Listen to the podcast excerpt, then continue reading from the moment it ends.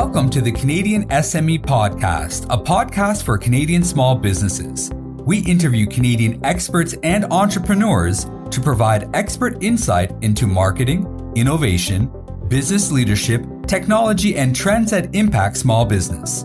Our mission is to empower Canadian small and medium enterprise to help you grow your business.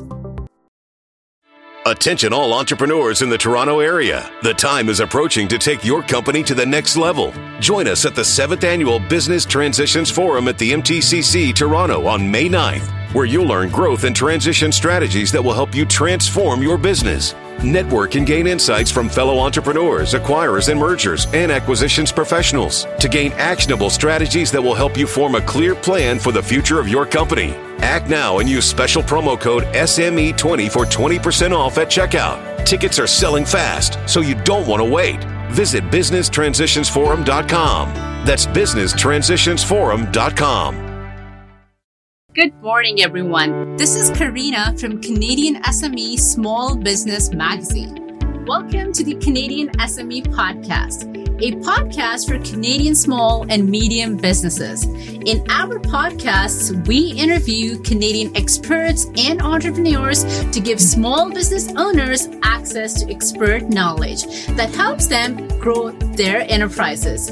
Our mission is to empower Canadian small and medium enterprises and help them reach a bigger audience through our platform. We want to thank our banking partner, RBC, and shipping partner, UPS, accounting software partner, Xero, for making this initiative possible. As we reflect on the progress made by women in different spheres of life, we are thrilled to have our guest today share her journey with us. Her story is one of courage, determination, and resilience, and we hope that it will inspire and empower our listeners. So without further ado, let's welcome our guest and dive into her incredible journey.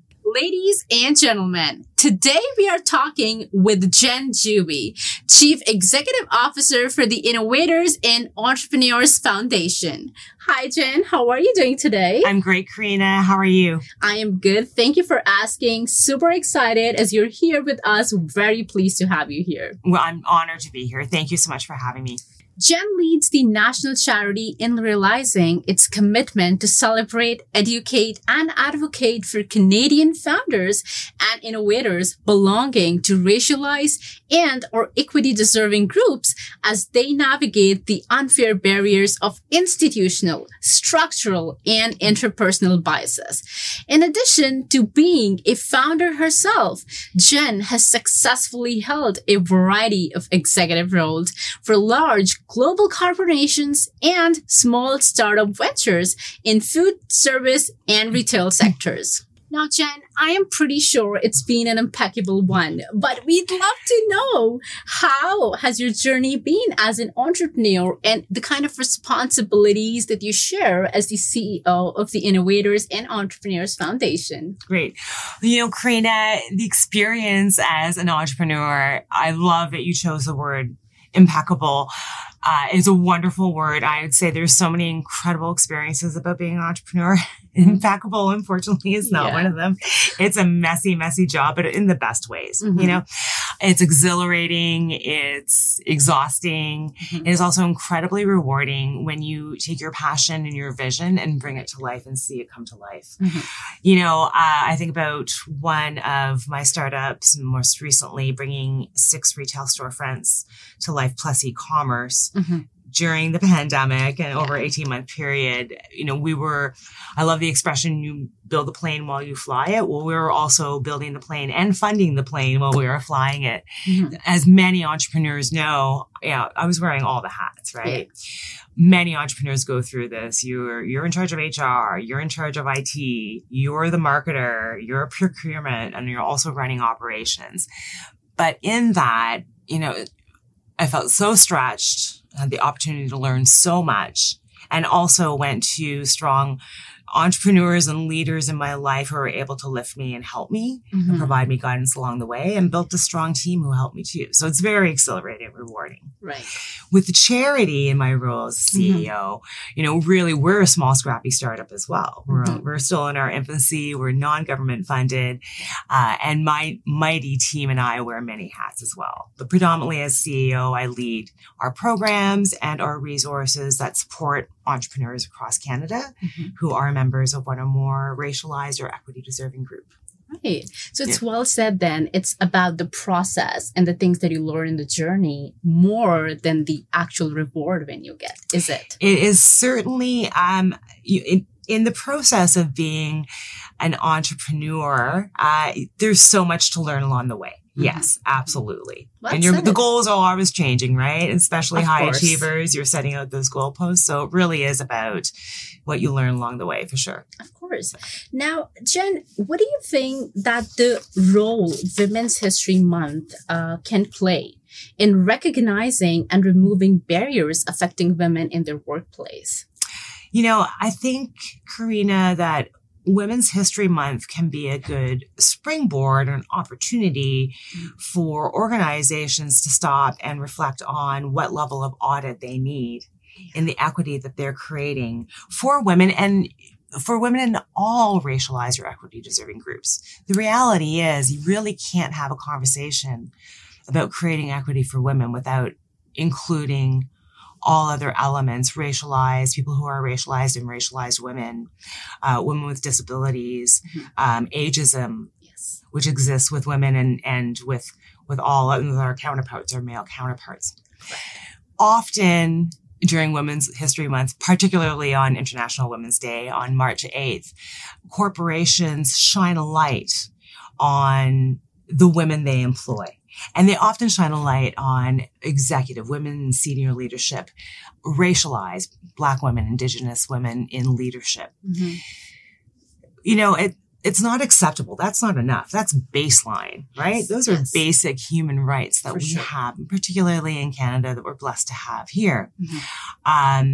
That's not enough. If they're patting themselves on the back and shining a light on the fact that they've brought women into these roles, you know, that's barely even point of entry.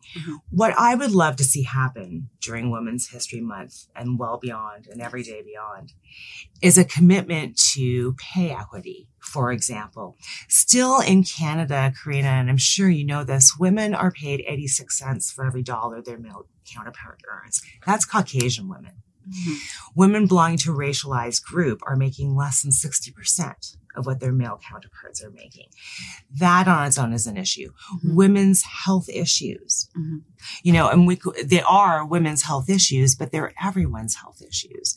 Women require room for, you know, an accountable space that provides them the opportunity to take time off for menstrual issues, perimenopausal and menopause health. And of course, you know, leaves of absence and flexibility for all genders, for family care, child care, elderly parent care. These are the things that I hope that Women's History Month will provoke companies to look at and start auditing. It's not going to happen in a month. Strongly agree with you on this. And I love that you shared so many insights because I wasn't really well aware about the percentage that you mentioned. Super insightful, Jen. And I also feel that by shining a spotlight on these issues, Women's History Month can actually help to raise awareness of these barriers. Now, Jen, you've been in the industry for a long time period now. And so you witnessed the highs and the lows. And to be specific, I'd say the obstacles, the biases faced by women in the workplace. And so could you briefly describe some of your own experiences and how you dealt with these situations? Thank you for asking that, Karina. And as I reflected on our conversation today, I thought a lot about how a decade ago, if you had asked me to sit down and have this conversation, I don't know if I could have fully been as vulnerable. And, you know, it's because I just accepted a lot of what I experienced, particularly with other corporations. as the norm and as status quo. And that's why there does need to be movement for change. And I'm so grateful for you and SME Magazine for having these conversations. Thank you. As a result. We appreciate that. You know, there's lots, unfortunately, Karina, that I could share, but I'd probably summarize a lot of them around receiving coaching constantly around how I looked, doing my hair and makeup and how we dressed. Mm-hmm. Along the way, I would receive accolades for the results I was delivering and the money I was making for the company, but I received feedback consistently. You know, I was too compassionate. Mm-hmm. I was too vulnerable. Mm-hmm. So showing my weaknesses to my team. I was confident in how I delivered results, but I didn't show up confident. I still don't know what that means. I didn't show up with confidence, even though I led with confidence. Mm-hmm. And all of this was common feedback. It wasn't just me receiving this. Women were receiving this feedback consistently. Mm-hmm. And these attributes were often how I delivered such strong results, which is ironic. And yet these are the things I was constantly coached on. One of the other barriers that I faced was conversations around childbearing. And I actually, one of the hard-earned promotions that I received within months after promotion, I got engaged and was planning my wedding with the love of my life. And 3 months before our wedding, I was asked about my plans for having children. And it wasn't about what happens to me, to Jen, if I go out and have a child, where's my career? It was about taking care of the business if I was leaving. This came up again 18 months later. We were in the wake of potentially having to deal with some layoffs. And my leader yet again came to me to ask about my child rearing plans. Mm-hmm. And she first thought this might be a way to help secure me and let me know my job is safe because of my performance. Mm-hmm. Then she also started having a conversation with me about how this could potentially save someone else from being laid off if I determine that I should have a child right now. And all of these conversations really led me to believe that the idea of planning for children and leaving the business was risking my career. Yeah. And it was on the mandate of the company and not on me. These are not unique, Karina. I'm sharing this with you. And, you know, these are not unique circumstances. These stories exist all over and they're still happening. This was, 15 years ago, and they're still happening today. And it was a lot of why I wanted to be an entrepreneur. And many women, many entrepreneurs in Canada belonging to racialized group or equity deserving groups feel the same way. Mm-hmm. You know, they want to be an entrepreneur because they need to break away from this kind of experience and bias. Right. First of all, a thank you for sharing this because I know it's super personal to you, but it is so sad. It is, and this is why we need change. And again, love that you're shining a light on how this month can be a catalyst to begin that journey for companies. Ladies and gentlemen, it's time for a short break, and we will be right back. Before we went on the break, we discussed the obstacles and barriers that women face in the entrepreneurial industry. Now, Jen, would you walk us through the aids that Innovators and Entrepreneurs Foundation provides to remove barriers for women in the workplace ecosystem? Awesome. Well, I'd love to share a little bit more about the charity and how we support women and all equity-deserving entrepreneurs across Canada. You know, being an entrepreneur is tough. No matter who you are, right? And it's expensive. It's a lot of sweat equity. A lot of passion and time and commitment goes into getting your business up and running and then scaling from there. So already it's tough on the best of days. And then when you throw in entrepreneurs who are members of equity deserving groups, you're up against additional systemic barriers and biases, often that impede an entrepreneur's ability maybe to acquire funding for their business or even the resources that they need. Where that support system may already exist for others. Mm-hmm. So we want to create that support system that may be lacking or gapping. We provide education, resources that are meaningful to help entrepreneurs within their business, not so much in the startup realm, but once the business is operational, right, we provide support through our sponsors, through either free or deeply discounted support and software, mm-hmm. needed software in your business, like financial software mm-hmm. or in shipping solutions, yes. And like that. We also provide, thank you to our partners and sponsors, we provide micro grants and mm-hmm. awards on a regular basis okay. as well. That's and amazing. Yeah, which is fantastic mm-hmm. every year. Yeah. And we also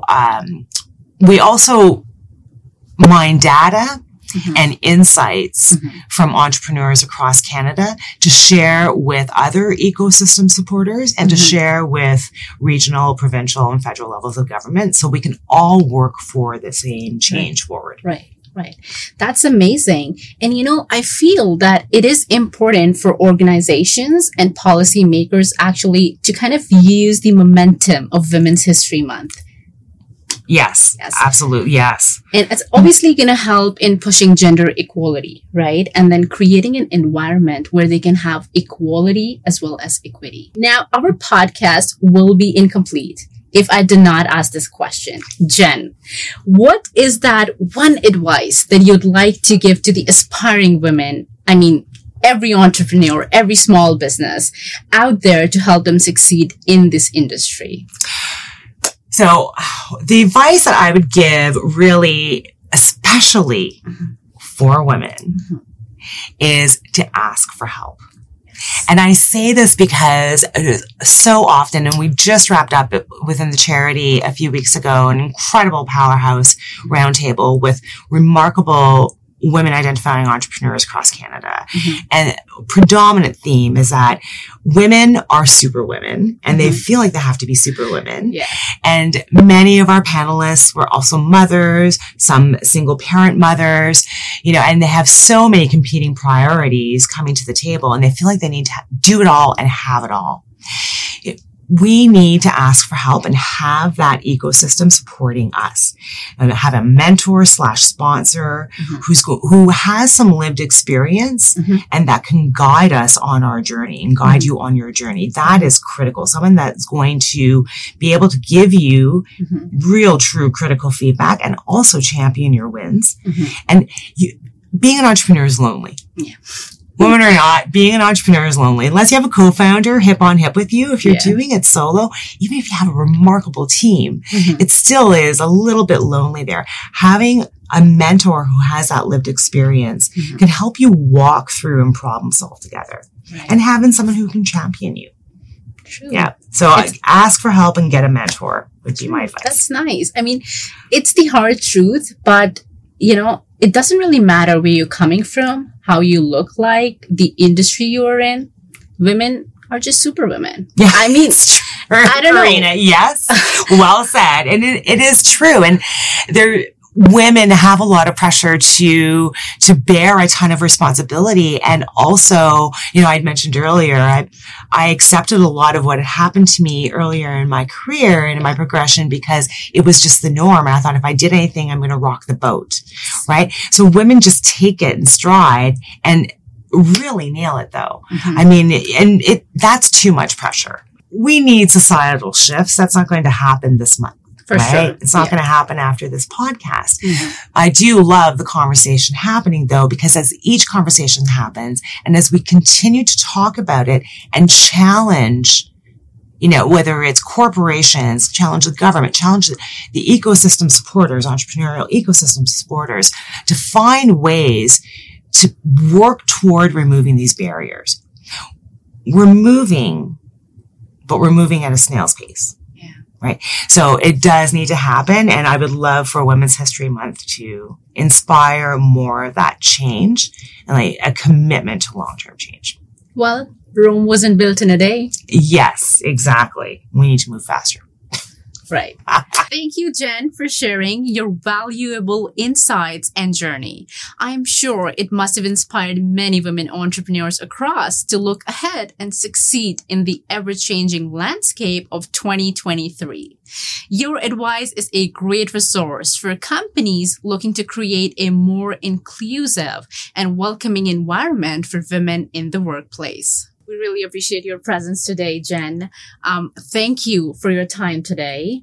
And thank you so much for having me. Again, I'm honored that you invited me for this conversation. I look forward to more. Likewise. That brings us to the end of another episode full of small business insights. We hope you enjoyed our podcast, and we encourage listeners everywhere to explore even more on CanadianSME.ca. Thanks for tuning in. Once again, we would like to thank our exclusive banking partner, RBC, our exclusive shipping partner, UPS, and our exclusive accounting software partner, Xero, for supporting this initiative. Please share the podcast and feel free to check out the other episodes. Also, do not forget to subscribe to Canadian SME, Small Business Magazine, and Indigenous SME Magazine to stay up to date on all our upcoming events and get the top business insights from industry leaders. This is Karina, your host for the Small Business Podcast. Attention all entrepreneurs in the Toronto area. The time is approaching to take your company to the next level. Join us at the 7th Annual Business Transitions Forum at the MTCC Toronto on May 9th. Where you'll learn growth and transition strategies that will help you transform your business. Network and gain insights from fellow entrepreneurs, acquirers and mergers, and acquisitions professionals to gain actionable strategies that will help you form a clear plan for the future of your company. Act now and use special promo code SME20 for 20% off at checkout. Tickets are selling fast, so you don't want to wait. Visit businesstransitionsforum.com. That's businesstransitionsforum.com. Thank you for listening to the Canadian SME podcast. Please visit CanadianSME.ca to subscribe and join us next week as we share more expert advice from Canadian business leaders.